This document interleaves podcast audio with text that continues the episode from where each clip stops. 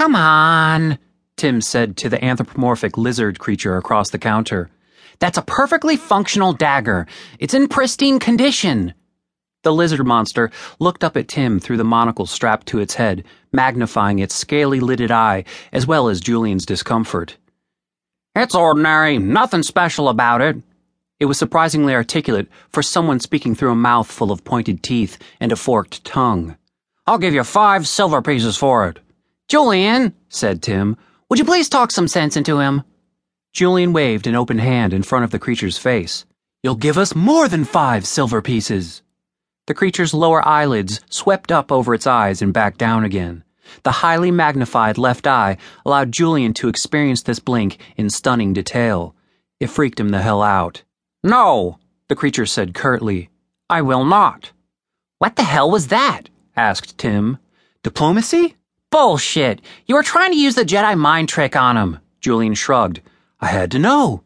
Oh, fuck, said Cooper, who sounded as if he were either impossibly far away while still inside this weapon shop or behind some kind of concealment.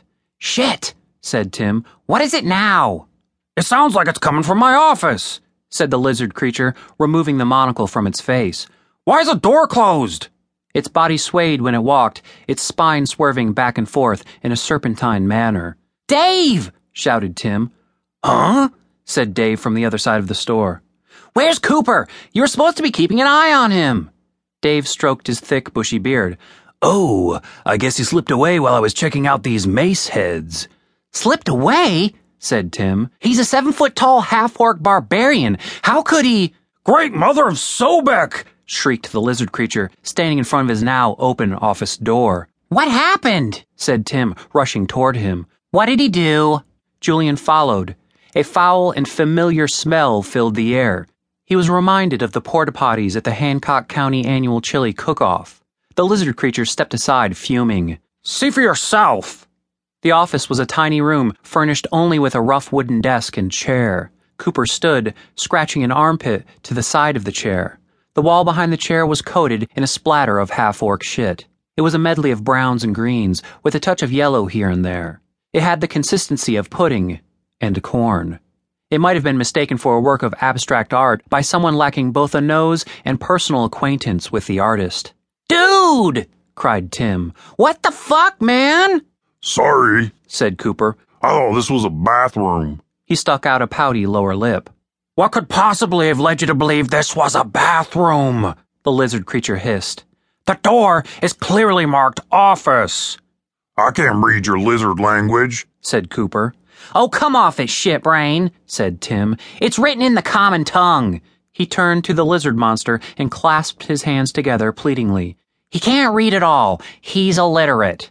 Cooper hung his head. You don't need to go and tell the whole world. This is no excuse, said the store owner. Does that look like a bathroom to you? It kind of does now, said Dave, having just arrived on the scene with his short dwarf legs. Shut up, Dave, said Tim. Cooper, how could you think this was a bathroom? I thought this was a toilet, said Cooper, pointing down at the chair. It has a hole in it. The hole is in the back of the chair, said Tim, not on the seat.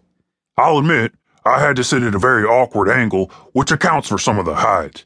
Cooper looked up at the highest point of shit stain on the wall, partially covering an intricately hand drawn map. I was going to complain.